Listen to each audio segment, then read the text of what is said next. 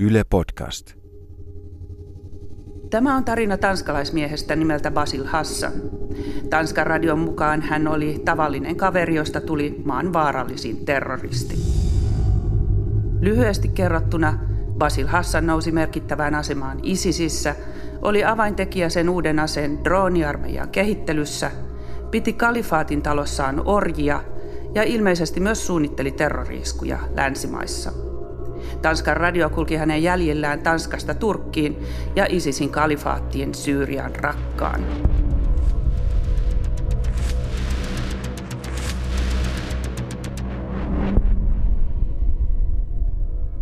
Aloitetaan Basil Hassanin ensimmäisestä tunnetusta hyökkäyksestä. Äänessä on Tanskan radion tuottajatoimittaja Jens Wittner Hansen. It's February 2013 and we are at Frederiksberg in Copenhagen. On helmikuu 2013 ja olemme Kööpenhaminan Fredriksbergissä. Tanskalainen kirjailija ja islamkriitikko Lars Hedegaard pakkaa laukkujaan lähteäkseen konferenssimatkalle Ruotsiin. Yhtäkkiä hänen ovikellonsa soi. Hedegaard katsoo ikkunasta ja näkee postinkantajan paketin kanssa. Hän avaa oven ja samalla kun hän ottaa paketin – hän tajuaa, että jokin on pielessä. Paketissa ei ole mitään. Kun hän katsoo postinkantajaan, tämä vetää esiin aseen, osoittaa sillä hänen päätään ja ampuu. Luoti menee kuitenkin ohi, ja kun mies yrittää ladata asetta uudestaan, se jumiutuu. Hän kääntyy ympäri ja pakenee paikalta.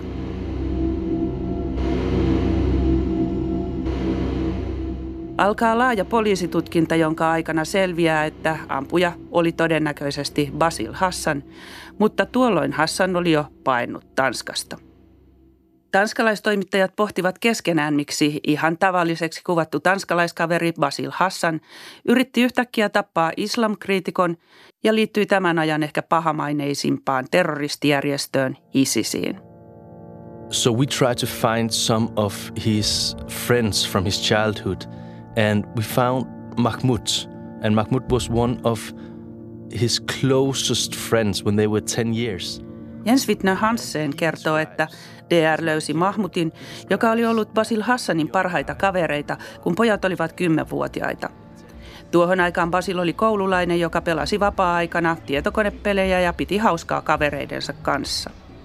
Mahmutin mukaan Basil Hassanin perhe oli hyvin integroitunut tanskalaiseen yhteiskuntaan, eikä tiukkoja uskonnollisia sääntöjä tai fanaattisuutta ollut.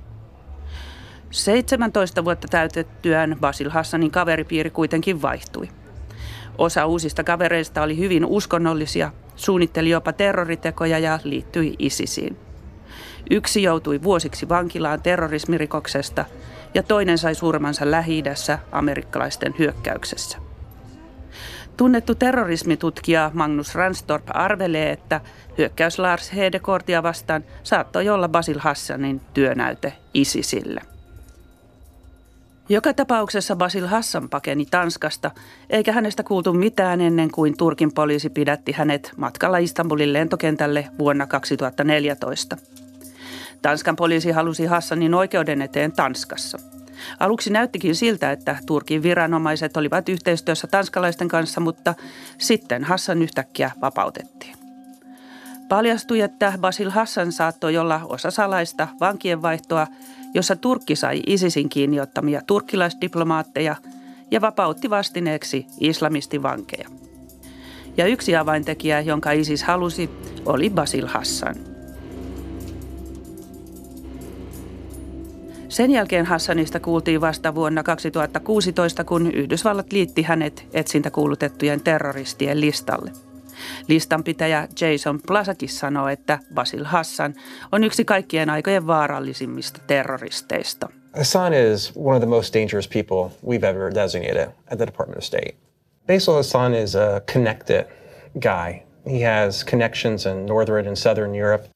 He is a guy that not only had those connections, but he had capability. Amerikkalaisen mukaan Hassanilla oli yhteyksiä eri puolille Eurooppaa ja hänellä oli myös kyky kehittää ISISin drooniohjelmaa. Nämä yhdessä tekivät hänestä erittäin vaarallisen. Tanskan radio lähetti lähi kirjeenvaihtajansa Syyriaan selvittämään Basil Hassanin elämää kalifaatissa. Kirjeenvaihtaja tapasi kalifaattia vastaan taistelleiden kurdien tiedusteluupseerin, joka kertoi, että Hassan oli droniohjelman johdossa ja niin vaarallinen, että liittouma halusi tappaa hänet. DRn kirjeenvaihtaja tapasi myös kaksi jesidinaista, jotka olivat olleet orjina Basil Hassanin talossa. Jesidit ovat kurdeja, jotka joutuivat kansanmurhan kohteeksi ISISin vallatessa alueita Irakissa ja Syyriassa. Monet jesidimiehet surmattiin ja naiset otettiin seksiorjiksi. Toinen naisista, Leila, pääsi pakenemaan Hassanin talosta. Hän kertoo, että häntä kuulustelleet liittouman edustajat muuttuivat aivan erilaisiksi kuultuaan, kenen talossa hän oli asunut. Oli kuin pommi olisi pudotettu heidän välinsä, Leila kertoi tanskalaistoimittajalle. Mutta palataan sitten tässä vaiheessa takaisin Eurooppaan. Jens Wittner Hansen jatkaa. At the same time here in Denmark we are trying to find out more about Basil Hassan and suddenly several people are arrested in Denmark charged of sending drones and drone parts to the Islamic State. Samaan aikaan kun Tanskan radion toimittajat yrittivät saada lisätietoa Basil Hassanista, Tanskassa pidätettiin useita ihmisiä liittyen droonien salakuljetukseen. Paljastui, että Basil Hassan oli verkoston takapiru, joka määräsi ihmisiä lähettämään droonien osia kalifaattiin. Hassanilla oli siis vaikutusvaltaa ihmisiin Tanskassa, vaikka hän itse oli jo ISISin kalifaatissa rakkassa. Drone-hankkeen lisäksi DRn toimittajien tiedustelulähteet kertoivat Hassanin suunnitelleen terroriiskua länteen. Tarkemmin sanottuna kohteena oli matkustajakone, joka oli matkalla Australian Sydneystä Abu Dhabiin. Hankkeen takana oli kaksi Australiassa asuvaa veljestä ja kolmas henkilö, joka suunnitteli iskun ja lähetti sitä varten tarvikkeita. Tämä kolmas oli kalifaatissa asunut Basil Hassan. Pommi piilotettiin kesällä 2017 lihamyllyyn ja laitettiin matkalaukkuun. Tarkoitus oli saada laukku käsimatkatavarana koneeseen. Suunnitelma meni kuitenkin myttyyn, koska laukku painoi liikaa. Tapauksesta kerrottiin julkisuuteen lihamyllypommina. Nyt ISISin kalifaatti on tuhottu ja tanskalaistoimittajat pohtivat, vieläkö Tanskan vaarallisin terroristi Basil Hassan on elossa. Kaksi vuotta sitten kerrottiin, että Basil Hassan olisi kuollut ilmaiskussa, mutta siihen ei Jens Wittner Hansenin mukaan ole saatu vahvistusta. And the big question we had tried to answer is Is Basil Hassan still alive? In the end of 2017, there's a story about Basil Hassan being killed in an airstrike in Syria. But these informations has never been confirmed.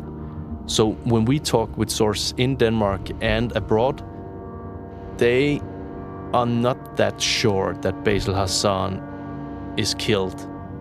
They still have a theory that Basil Hassan might still be alive, but we don't know. Tämä oli tarina droneista, ISISistä ja tanskalaismiehestä, josta tuli terroristi. Tarina on osa eurooppalaisten yleisradioyhtiöiden yhteistyöhanketta. Minä olen Tarja Oinonen ja äänisuunnittelijana on Laura Koso.